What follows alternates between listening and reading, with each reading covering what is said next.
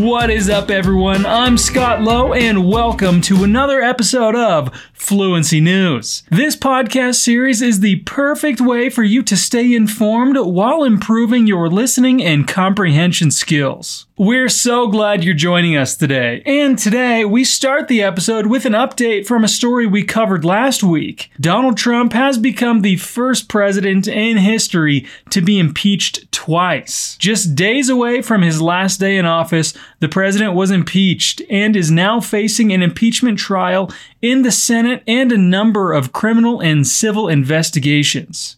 Donald Trump had planned an Inauguration Day send-off event for himself at a military airfield in Maryland. He reportedly wanted an ostentatious military parade and a large crowd of supporters. And the new president, Joe Biden, was sworn in on January twentieth. Sworn in é um phrasal verb formado pelo particípio passado do verbo swear, que significa jurar, e a preposição in, que tem muitos significados, o mais comum sendo dentro. Esse phrasal verb significa jurado ou juramentado e é usado para falar de cerimônia em que uma pessoa eleita, neste caso, promete formalmente cumprir os deveres de uma função. A cerimônia, chamada swearing in, acontece quando alguém está prestes a iniciar sua função em um ambiente oficial e promete ser honesto, leal e cumprir seus deveres da melhor forma possível. Sworn in.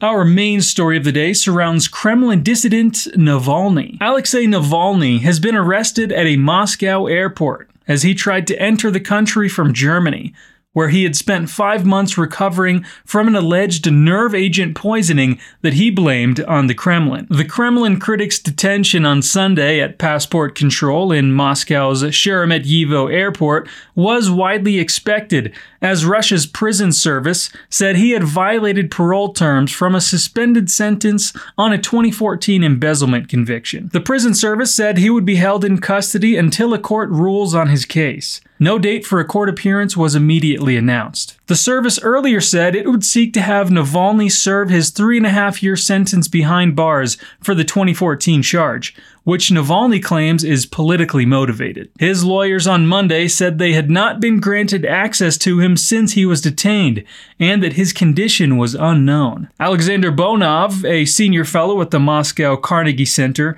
described Navalny's choice to return as brave. He always said he was a brave man who has no fear before the authorities of Russian President Vladimir Putin and the law and order machine. Now is the time to prove these claims, Bonov told Al Jazeera. If he stayed abroad, he would diminish his claims. His arrest set off a wave of reactions from officials and world leaders, many of whom called for his immediate release. Russian Foreign Minister Sergei Lavrov said on Monday that expressions of outrage reflected an attempt to divert attention from the crisis of the Western model of development. Al Jazeera's Alexandra Godfroyd, reporting from Moscow, said the international reaction was unlikely to impact the Kremlin. We know from the past that such requests and such pleas to the Kremlin are not very well met by the Russian authorities, Godfroyd said. That is to say, they are not going to make them release Navalny or show any leniency towards him. The United Nations Human Rights Council, O H C H R, said it was deeply troubled by Navalny's arrest. In a post on Twitter, the agency called for the Kremlin critics' immediate release and for his due process rights to be respected in line with the rule of law. We reiterate our call for a thorough and impartial investigation into his poisoning, it said. Germany's Foreign Minister Heiko Maas has urged the immediate release of Navalny, stressing that Russia is bound to protect civil rights. Russia is bound by its own constitution and by international obligations to the principle of the rule of law and to the protection of civil rights, Maas said in a statement. These principles must, of course, be applied to Alexei Navalny as well. He should be released immediately. Italy's Foreign Minister, Luigi Di Maio, said Navalny's arrest was a very serious matter. We ask for his immediate release, and we expect his rights to be respected, Luigi Di Maio said in a Twitter post. Italian Economy Minister Roberto Gualtieri on Twitter also called for Navalny's immediate release. France's foreign ministry spokeswoman, Agnes von der Mühl, said in a statement that Paris is following the situation with utmost vigilance. France takes note with great concern of the arrest in Russia of Mister Alexei Navalny. With its European partners, it is following the situation with the utmost vigilance and call for his immediate release. Quando nós falamos de due process, a palavra due tem um significado diferente do que vemos normalmente. Essa palavra é usada com frequência para falar do prazo de alguma coisa ou do vencimento de alguma coisa. Aqui, nesta situação, ela tem o significado de correto, adequado, devido. As autoridades estão exigindo que os direitos do Navalny sejam respeitados devidamente nesse processo, o due process.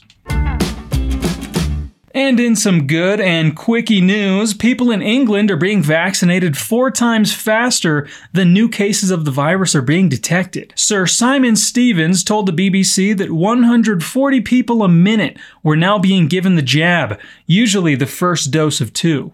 But he said the N H S has never been in a more precarious position, with seventy-five percent more COVID patients than at the April peak. It comes as a further two hundred ninety-eight thousand eighty-seven people received their first dose of the vaccine on Saturday. There were also six hundred seventy-one more deaths within twenty-eight days of a positive COVID test, and another thirty-eight thousand five hundred ninety-eight positive tests. Sir Simon told the Andrew Marr Show some hospitals would open for vaccinations twenty-four hours a day, seven days a week on a trial basis in the next ten days. Logo no começo desta notícia, nós temos as palavras were being given. Elas indicam um tempo verbal past continuous na voz passiva. Nós usamos a voz passiva quando o importante é o que está acontecendo e não quem está fazendo a ação. E o past continuous é usado quando falamos de algo que estava acontecendo continuamente no passado. Were being given pode ser traduzido para estavam sendo dadas. Were being given. All right, still talking about good news, the United Nations officially launched the Ocean Decade. On January first, twenty twenty-one, UNESCO's Intergovernmental Oceanographic Commission officially launched the Ocean Decade, a decade of focus on our oceans to improve conservation and scientific understanding. According to the Commission, there is a lot to do over the coming decade. The Commission states that its purpose is to increase research, development, observation, and reductions on risk capacities across the world in a joint venture with leading scientific research organizations, institutions, and governments. And finally, in today's episode, rescuers confirmed signs of life from twenty-two trapped Chinese miners a week after the blast. twelve miners trapped underground after an explosion in a Chinese gold mine a week ago are still alive. They sent back a note saying, "Don't stop trying to reach us," when rescuers seeking signs of life lowered down food rations taped to a wire cable. A telephone connection has now been set up. The fate of another ten men missing after the blast remains unclear. Mining accidents in China are not uncommon and are often due to poorly enforced safety regulations. The twenty-two were trapped at the Hushan Mine near Yantai in eastern Shandong Province on January tenth after an explosion damaged the exit and the communication system of the mine, which was still under construction. Rescuers have spent days tapping and waiting for signs of survivors, until finally they felt pulling on ropes they had lowered into the mine. According to state media, rescuers managed to make contact with some of the miners through a long, thin communication shaft they had drilled from the surface. They later sent food, medicine, paper, and pencils into the hole. According to the handwritten note they retrieved back from the shaft, twelve people are still alive in the middle section of the mine. There are eleven others. One is injured, and the status of the remaining ten is unclear, said the note writer. In it, he asks for painkillers and says they hope for a rescue, before ending with a thanks to the rescue team. Later on Monday, Chen Fei, the deputy secretary of Shandong's Yantai city, said phone contact had also now been made with the trapped miners, who he said are currently very weak. After we opened up the third shaft, it had a really excitable effect on the people connected. They were very confident and very hopeful that they would soon be able to get out of the mine. he told a news conference. We established they needed emergency medicines and equipment. Two batches of provisions and one of medicine had been sent down the mine, which Mister Chen said were enough to last those trapped two days. As well as painkillers, the twelve miners had reportedly asked for anti-inflammatory drugs and medical tape for the injured. They also said there were high levels of underground water. One of the rescue workers said they were now racing to get the miners out. Next step, we'll continue to use life detectors and other equipment to contact those trapped underground. At the same time, we're speeding the clearing of the main shaft and drilling additional rescue holes. Chinese media report there are also several other rescue shafts being drilled in the hopes that the workers, thought to be about six hundred meters from the entrance, can be evacuated. Well, that is definitely some good news. Here's to hoping the other miners are also safe and they can be brought up home soon.